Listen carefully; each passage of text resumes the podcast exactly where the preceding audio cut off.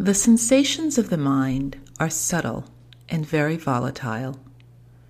Sometimes passion or irritation can arise completely independent of sensory contact, simply in line with the force of one's character. For instance, there are times when the mind is perfectly normal, and all of a sudden there's irritation, or the desire to form thoughts and get engrossed in feelings of pain, pleasure, or equanimity.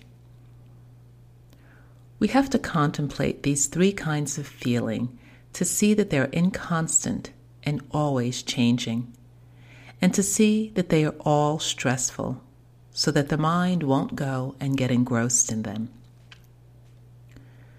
This business of getting engrossed is very subtle and hard to detect. It keeps us from knowing what's what because it's delusion, pure and simple. Being engrossed in feelings of pleasure is something relatively easy to detect. But being engrossed in feelings of equanimity, that's hard to notice because the mind is at equanimity in an oblivious way.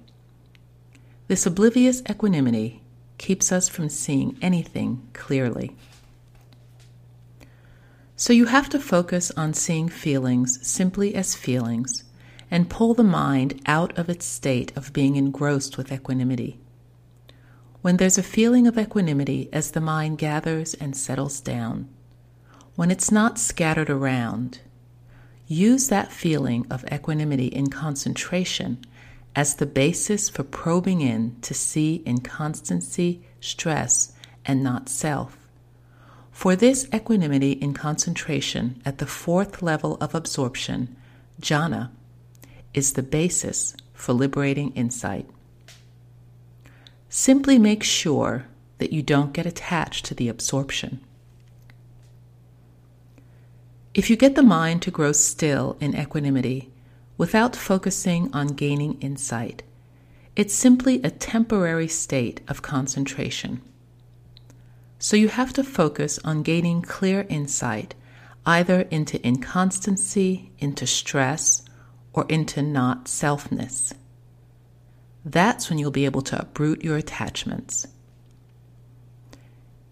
If the mind gets into a state of oblivious equanimity, it's still carrying fuel inside of it. Then, as soon as there's sensory contact, it flares up into attachment. So we have to follow the principles the Buddha laid down.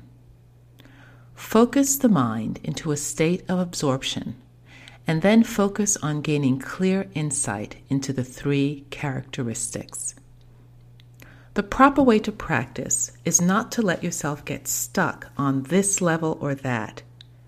And no matter what insights you may gain, don't go thinking that you've gained awakening. Keep looking, keep focusing in to see if there are any further changes in the mind, and when there are, see the stress in those changes, the not selfness of those changes.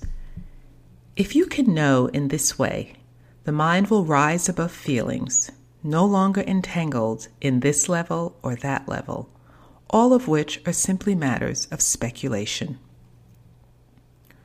The important thing is that you try to see clearly. Even when the mind is concocting all sorts of objects in a real turmoil, focus on seeing all of its objects as illusory then stay still to watch their disbanding. Get so that it's clear to you that there's really nothing to them. They all disband. All that remains is the empty mind, the mind maintaining its balance in normalcy, and then focus in on examining that. There are many levels to this process of examining the diseases in the mind, not just one. Even though you may come up with genuine insights every now and then, don't just stop there and don't get excited about the fact that you've come to see things you've never saw before. Just keep contemplating the theme of inconstancy in everything without latching on, and then you'll come to even more penetrating insights. So focus on in until the mind stops, until it reaches the stage of absorption called purity of mindfulness and equanimity. See what pure mindfulness is like. As for the feeling of equanimity, that's an affair of concentration. It's what the mindfulness depends on so that it too can reach equanimity. This is the stage where we gather the strength of our awareness in order to come in and know the mind. Get the mind centered at equanimity and then probe in to contemplate. That's when you'll be able to see